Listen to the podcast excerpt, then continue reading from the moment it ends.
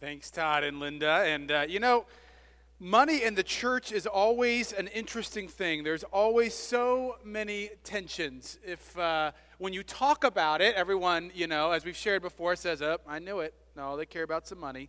And when we don't talk about it, then everyone's like, well, we don't know what's happening with the money. How come no one ever talks about it? And so there's always that tension that we run with. But we think the best thing to do is to A, talk about it because Jesus talked about it. Uh, but B, to be as transparent as possible uh, about what we're doing because we know that that's also critical. As followers of Jesus, we need to be honest about what we're doing. Uh, but certainly, I want to echo what Todd and Linda both said about thanking God. Um, for the generosity of this congregation and, and, remembering always that our vision our vision is to say what more can we do to join in with what god is doing to make sure that his kingdom is coming on earth as it is in heaven. And so we certainly are delighted to see uh, how God is at work and continues to be at work here. Well, two more things. One, because I know that some of you were not here at the beginning, I want to remind you if you are not going to the all church retreat, A, we will miss you. B, we are only going to have one service, and that one service is going to be at 10 o'clock, right? So if you show up at 9 o'clock, congratulations, you will be here an hour early. Um, but if you usually go to the 10:30, you will be 30 minutes late. Okay, so please remember that. Um, secondly, as I look out here, I notice that a couple of you, actually two different groupings of you, who normally sit over there, are sitting over here, and I want you to know that you have thrown me off. And so. Um, it's very weird to me that you've moved. I kind of want to shift and preach this way. That way it'll make more sense. So, but good job of switching things up, and hopefully it won't throw me off too much. The other thing, of course, is that we're done with Joseph. Uh, and Joseph was a great series, but we're done with Joseph. And, and over the next four weeks, we're going to do a little bit of a hodgepodge, if you will, of things because of the fact that um, we had the all church retreat, we have Labor Day weekend. So we thought, why start a new series now? We'll start the new series on September 11th. Um, but today, we're looking at uh, the letter to the Hebrews, and we're going to look at chapter 13, verses 1 through 21. And because of the fact that we've been doing really long passages, I thought, why stop now? Let's continue to look at another long passage. So that's what we're going to do. So let's read this. Let mutual love continue, the letter begins. Do not neglect to show hospitality to strangers, for by doing that, some have entertained angels without knowing it. Remember those who are in prison as though you were in prison with them, those who are being tortured as though you yourselves are being tortured. Let marriage be held in honor by all, and let the marriage bed be kept undefiled, for God will judge fornicators and adulterers. Keep your lives free from the love of money, and be content with what you have, for he has said, I will never leave you or forsake you. So we can say with confidence, The Lord is my helper. I will not be afraid. What can anyone do to me? Remember your leaders, those who spoke the word of God to you. Consider the outcome of their way of life and imitate their faith. Jesus Christ is the same yesterday, today, and forever. Do not be carried away by all kinds of strange teachings, for it is well for the heart to be strengthened by grace, not by regulations about food, which have not benefited those who observe them. We have an altar from which those who officiate in the tent have no right to eat.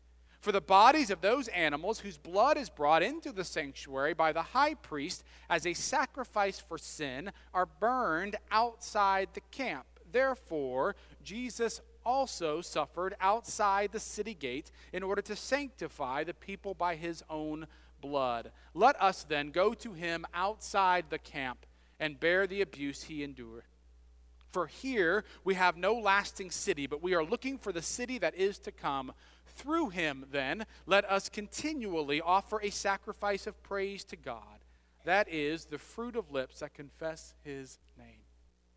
Do not neglect to do good and to share what you have, for such sacrifices are pleasing to God. Obey your leaders and submit to them, for they are keeping watch over your souls and will give an account. Let them do this with joy and not with sighing, for that would be harmful to you. Pray for us. We are sure that we have a clear conscience, desire to act honorably in all things. I urge you all the more to do this so that I may be restored to you very soon. Now, may the God of peace, who brought back from the dead our Lord Jesus, the great shepherd of the sheep, by the blood of the eternal covenant, make you complete in everything good, so that you may do his will, working among us that which is pleasing in his sight. Through Jesus Christ, to whom be the glory forever and ever. Amen and amen. Sisters and brothers in Christ, this is the word of the Lord. Thanks be to God, and let's pray. God, we come to you this morning, a morning in which finally, God, we seem to have received some rain. And so we give you praise for that. We thank you, Lord, for the ways in which you replenish and you renew your creation. We pray that it would be a reminder of the ways in which you renew and replenish our own souls. God, I pray that you would be with us this morning, that you would open up our ears and our hearts, our minds to you that we might be shaped more and more into your likeness. May the words of my mouth and the meditation of all of our hearts be acceptable in your sight, O Lord, our strength and our Redeemer. Amen and amen.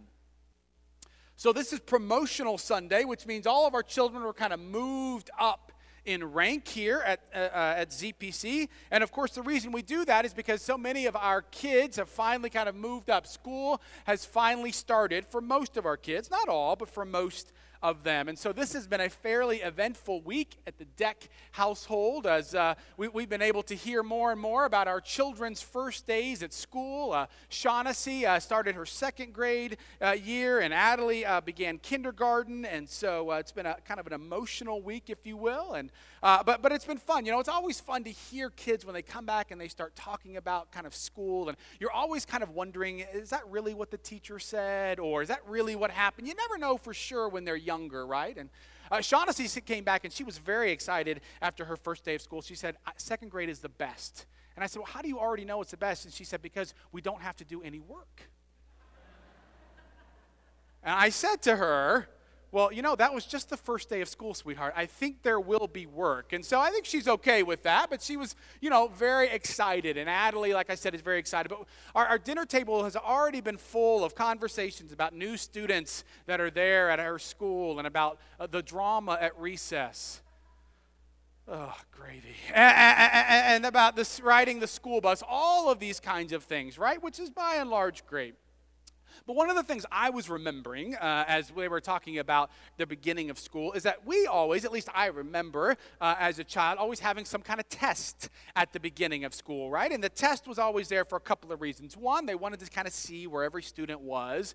And then secondly, they well, I kind of wanted to see how much had we forgotten right? After two or three months of summertime, how much had you forgotten? And quite frankly, uh, with some regularity, I feel like I had forgotten quite a bit, especially with things like math, right? I mean, I always would forget math. And why did I forget it? Well, because for like three months, you know, I didn't have a teacher uh, uh in my in my bedroom with me or there in the in the house who was telling me to do math things. I, I was sleeping in late. I was watching television. I was playing with friends. I was going on vacation. The last thing I cared about was math, right? And, and so I, I kind of got, got out of habit of it. And because of that, then I forgot it, right? And so we would start. And so for the first two or three weeks, it was always about kind of going over those things. And finally, at some point, I'd be like, oh, that's right.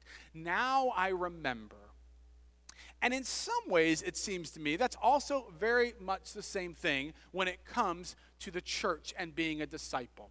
Is that we easily learn something and then forget it. We learn something and then we forget it. We learn something and then we forget it, which is why we're always having to go over things again and again in the church, especially the basics, especially the foundation, right? It's the math that we have to keep going over because we easily forget which is why I wanted to bring us up, or why I wanted to talk about this Hebrews passage, because there's one or two things in here that are absolutely critical and foundational to who we are as the church that I think we have to remember. And even when we forget, we have to remember again. In fact, this passage, just in the first three verses, already two times, it talks to us about forgetting and remembering. It says, the NIV translates it, do not forget to show hospitality. And when they tell you do not forget to show hospitality, what does it mean? It means that they've already told you at least once to be hospitable, but you have forgotten probably, right? And so it's saying do not forget, right? Or, or, or, later on, right? It says, remember those in prison, right? Which means probably that you have forgotten at some point what you first knew, which is that you are to remember those who are in prison. They're out of sight, maybe they're out of mind, and so you have to remember. And so again and again, we're told, remember, do not forget. So, what are we supposed to remember? What should we not forget when it comes to this Hebrews passage? Well, let's look at quickly at how it begins. It begins by saying basically have mutual love for one another. And the word that it uses in Greek is a word that most of us all know. I would imagine perhaps all of us know because the word is Philadelphia, right? Which is kind of weirdly named in some ways, right? Especially if you're an Eagles fan. It seems weird to be called a city of brotherly love, but that means to have brotherly, and we might add sisterly love. Phila, right? Being philos, being love. Delphia, meaning, or Delphos, being brother, right? So we are supposed to have love for one another, right? Okay? For Christian brothers and sisters. But then it goes on, and it says that we're supposed to have hospitality for strangers. Now, literally, again in the Greek, what that is, is philoxenia. Philoxenia, right? Which means have love for, xenia, for, your, for the strangers, right? And so we are supposed to remember, don't forget, you're supposed to love one another, right? Look at one person next to you and say, I love you. That's kind of can be kind of weird. Okay, okay, or don't. Uh, and and we're supposed to have love for strangers, right? For those people that we don't know, for those people uh, who we are not familiar with. Now, I just want to point out one more Greek word. It's not in the scripture, and this is the most Greek we'll probably ever do, but it's a word, again, that most all of you know. And that word is xenophobia. Right? Xenophobia, of course, means xeno meaning stranger, phobia meaning fear. See, you guys are good, right? Xenophobia, right? And that's something that we are not supposed to be. Right? Now, you guys know this, but I'm going to say it anyways, which is that we are called to be philoxenia, full of love for strangers, not xenophobic.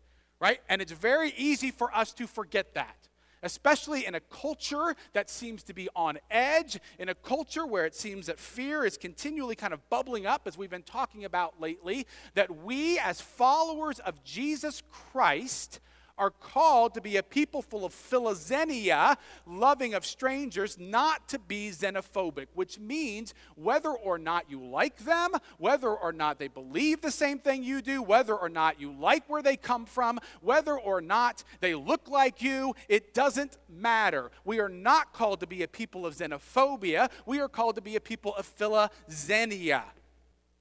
And in a world like ours, it would seem to me that the church has a remarkable opportunity right here to stand out.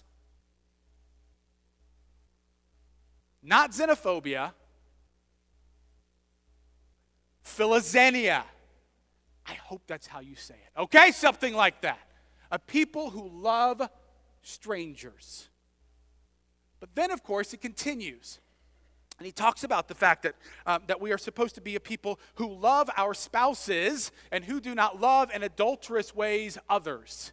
And then it goes on to say that we are supposed to be a people who do not love money, but who are content right? So all of these things, loving our brothers and sisters, loving our loving um, strangers, those we don't know, loving our wives, our spouses, our husbands, loving, uh, not loving money, all of those things have one thread that goes through it, which is love and misaligned love. Right? All of us were created to love. All of us will love something. It's how we were created. And the question that Hebrews is saying is Is your love aligned with God or is your love misaligned? Right? And that's something that we, it's easy for us to forget. And what's important about that is because what happens is that when we become, when our loves become misaligned, not only are we looking at things badly, but we become distorted.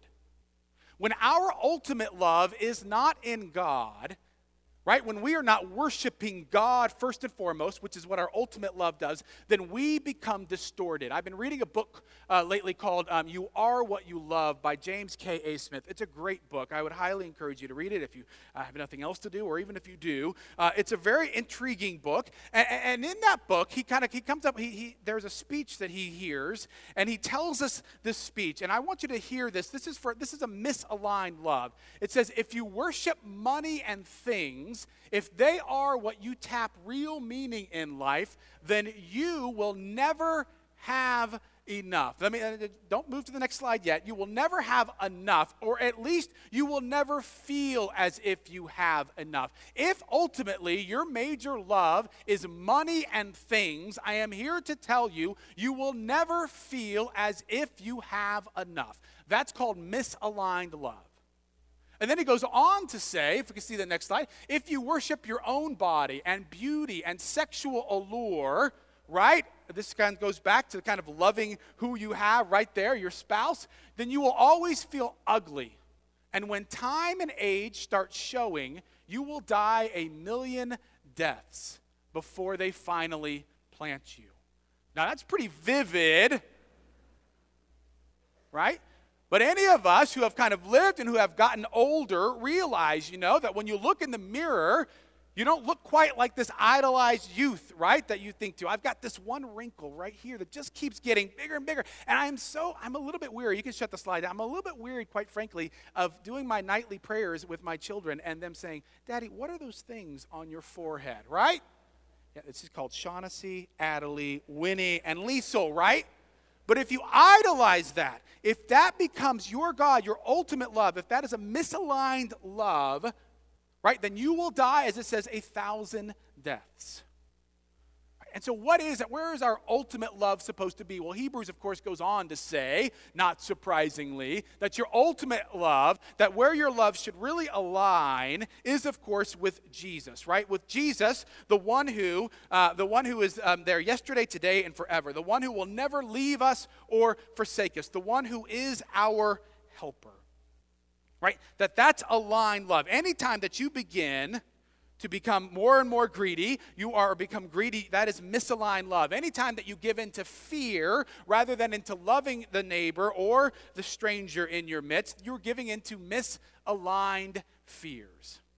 Now, I have a weird feeling if I did a poll of all of us here and I were to say, Are we supposed to love Jesus? Most of you would say, Yes. And if I were to say, are we supposed to give in to misaligned loves? Most of you would say. And if I were then to ask you, and this we'll see if you're honest, is it easy to not give in to misaligned loves? Most of you, I would hope, would say, no, it's not easy, right?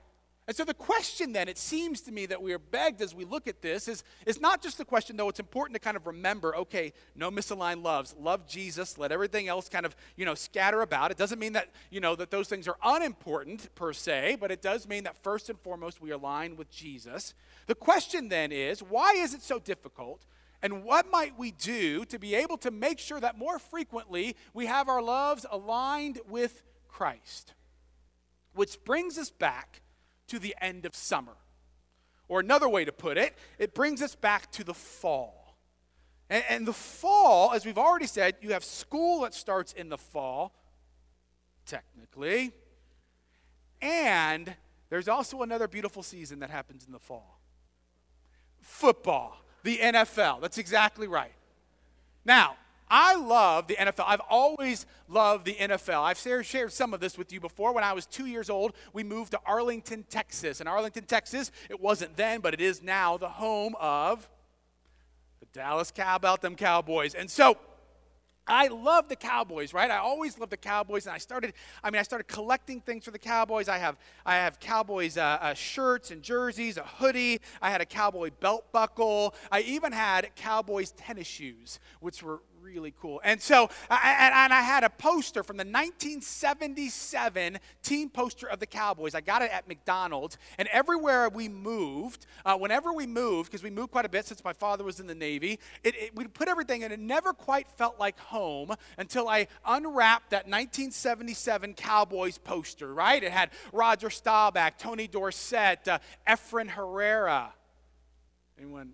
Okay, and. Um, Tony Hill, Ed Too Tall Jones, I mean, Randy, right? All of these, like, really grateful. And I loved it. And it was home. And when I was, I can remember, I don't know why I remember this, but we lived in Guam, I became a, a part of this kind of NFL club kind of thing. And, and I got all of the pennants for every, uh, every single NFL team at the time. And I had them going all the way around. And then they gave me an especially big one of the Cowboys. And I, I loved it. And so I, I just grew up loving it. And, and when I was in high school, I would have to go to church on Sunday evening for choir, even before Sunday night worship, right? Right? This was this is old school. And my mother, because this was well before Wi-Fi, my mother would bring for me when she came to worship all the scores on a little piece of paper that she had written down, right, uh, uh of all the games, right, and what the scores were and what was happening, right. I mean, I loved the NFL, right, and I continued to as I got older, right. I continued to. Yeah, I spent money on things for the NFL. I I I, um, I was always talking about it with my friends. I was surfing the web. I was watching or looking at Sports Illustrated. I was watching a ton of Sports Center, right. This was back when they actually did highlights. And so I was doing all of these kinds of things, right? I love the NFL. And if I had to miss it, I felt like something was really missing in my life. I mean, if I had to miss it, I was like, I was out of sorts. It wasn't very good, you know. And if I was someplace else, you know, now at least I would, you know, I could have my phone and kind of see what was happening, you know, act like I'm listening to somebody while I'm really checking out the score. Not that any of you would do that. I loved the NFL. And then something happened which is that I moved to Scotland. And all of a sudden, I was really kind of without the NFL. I mean, you could watch it maybe if you went to a particular place, but it was really late at night and, and, and, and it wasn't on the normal television, right? No, all they were talking about was the other football, right? I mean, that's what they wanted to talk about all the time. Uh, so I couldn't watch it at all. And, and, and everybody else that was around me, the Scots don't really care that much about the NFL, so there was really nobody to talk to about it. I didn't wear my stuff that much because people were like, what are you doing? I don't like to stand out as an American, so I, I didn't really wear my NFL stuff that much. And and, I mean, I could keep up with it a little bit. I liked it a little bit, but, but something weird happened, which was about November or December when the NFL season was in full thrust. All of a sudden, I realized something.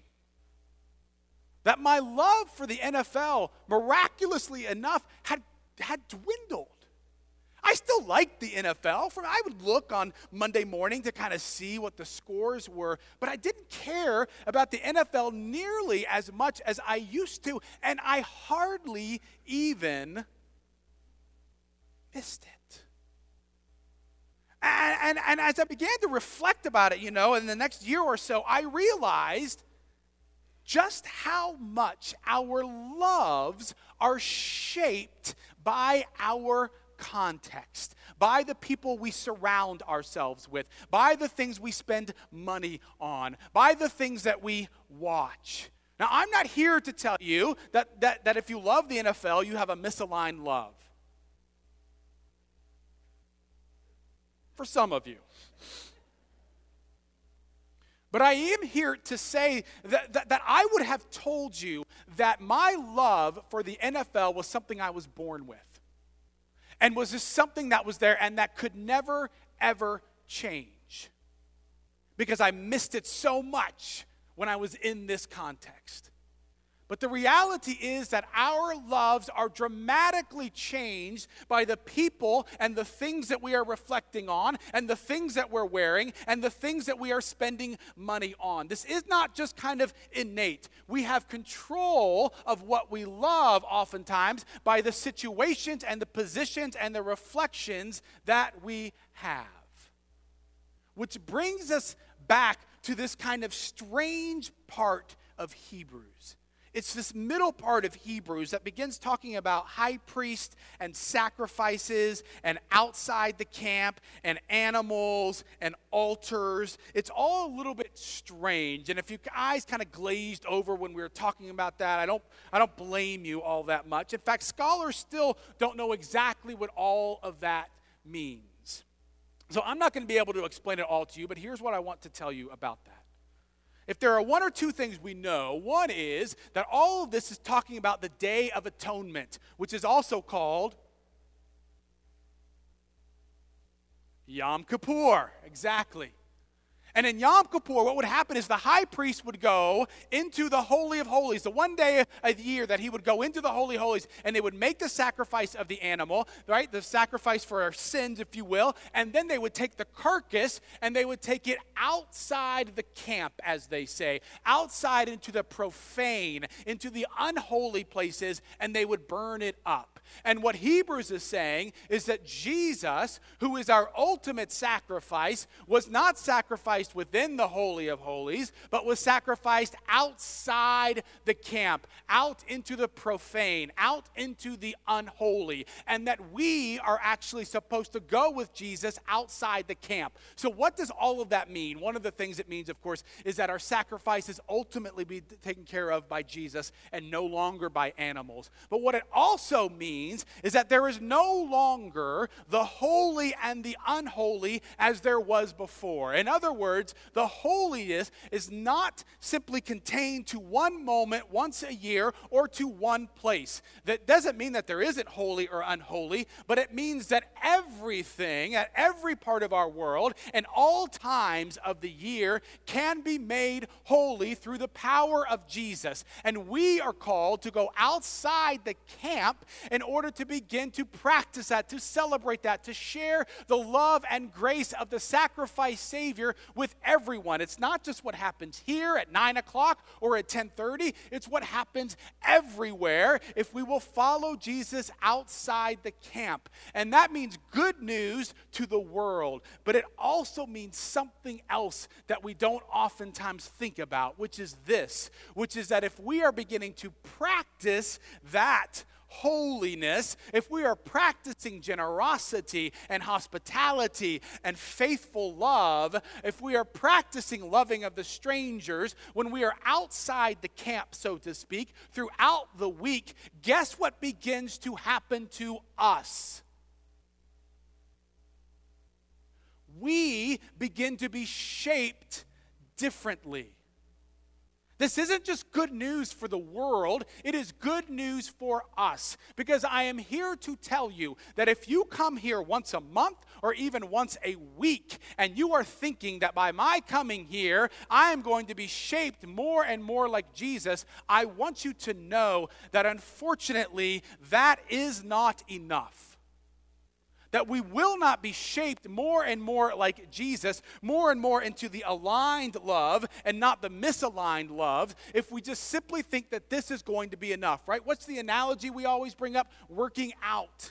If you go in to LA Fitness and you work out once a week and then you go home and you eat everything that's in sight and you don't exercise at all, then you look in the mirror and you'll be like, I cannot believe this. How am I not seeing any change?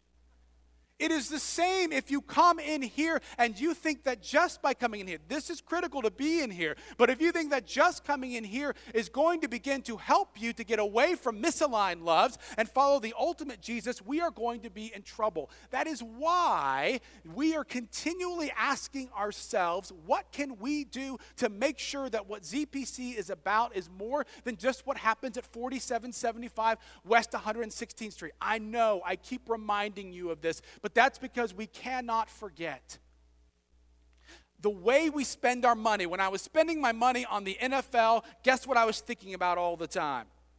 The NFL. The more that we begin become generous, not just on Sunday mornings, but throughout the week, the more that we begin to feel generous. I'm here to tell you, I've told you this before, and I know what Todd said about a cheerful giver, but let me tell you this. I'm not, I'm not usurping the Bible, but let me just say this. Do not wait until you think you are going to love being generous. I am here to tell you the act of being generous, and the more that you practice that generosity, the more that you will begin to love being generous.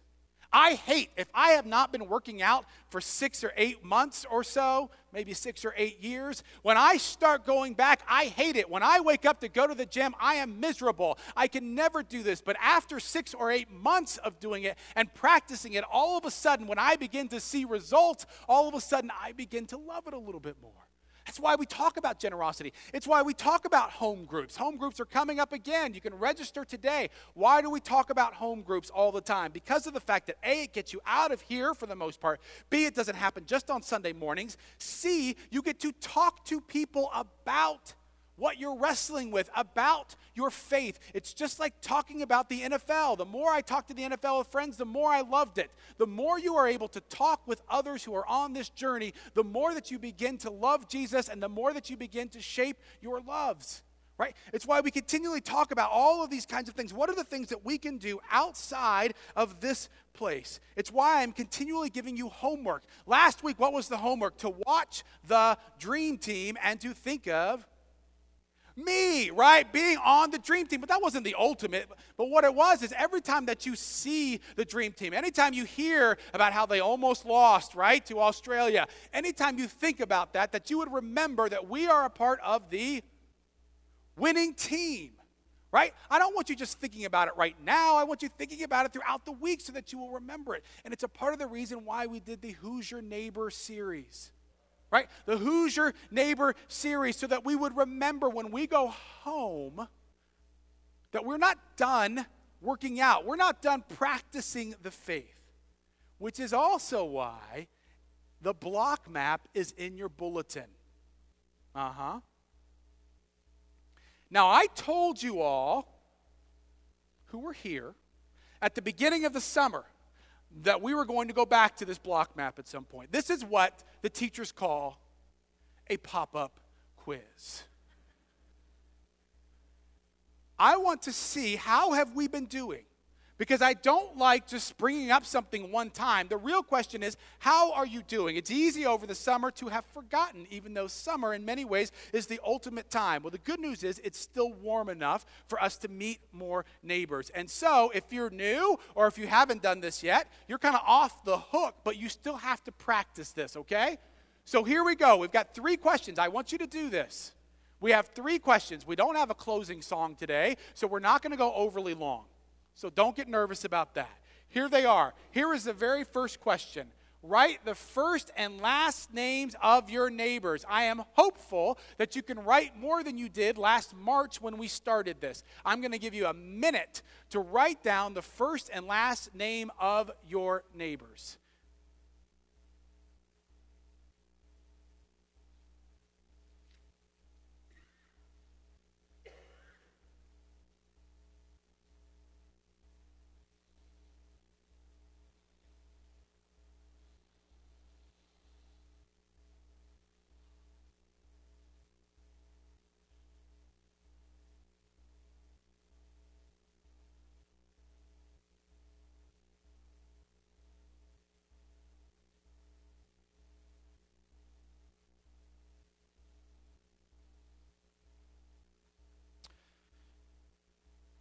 My guess is that you all are still writing because you know so many of your neighbors, and that's good. You can continue on that, but let's move to the second question as well, which is write down something relevant about them, like their job or where they're from. In other words, not like I know they drive this particular kind of car. Everybody knows that, right?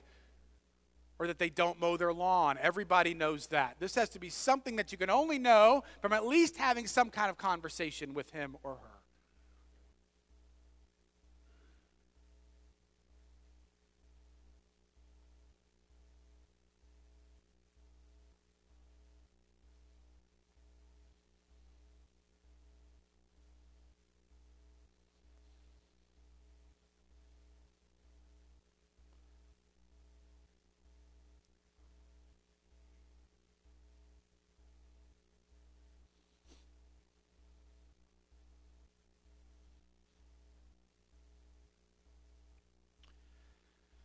Now, I know that most of you are still answering the first question, but we're going to go now to the third question, which is write down something more in depth about them. How many people can you write down something of your neighbors about their dreams, their beliefs about God, their fears, um, anything like that that's even deeper? About how many of them would you say, or, or, you could write down something, or if you want, you could just make a check mark on one of the other names that you've done, um, just to say, yeah, I know something about this person's dreams or hopes or their understanding of faith.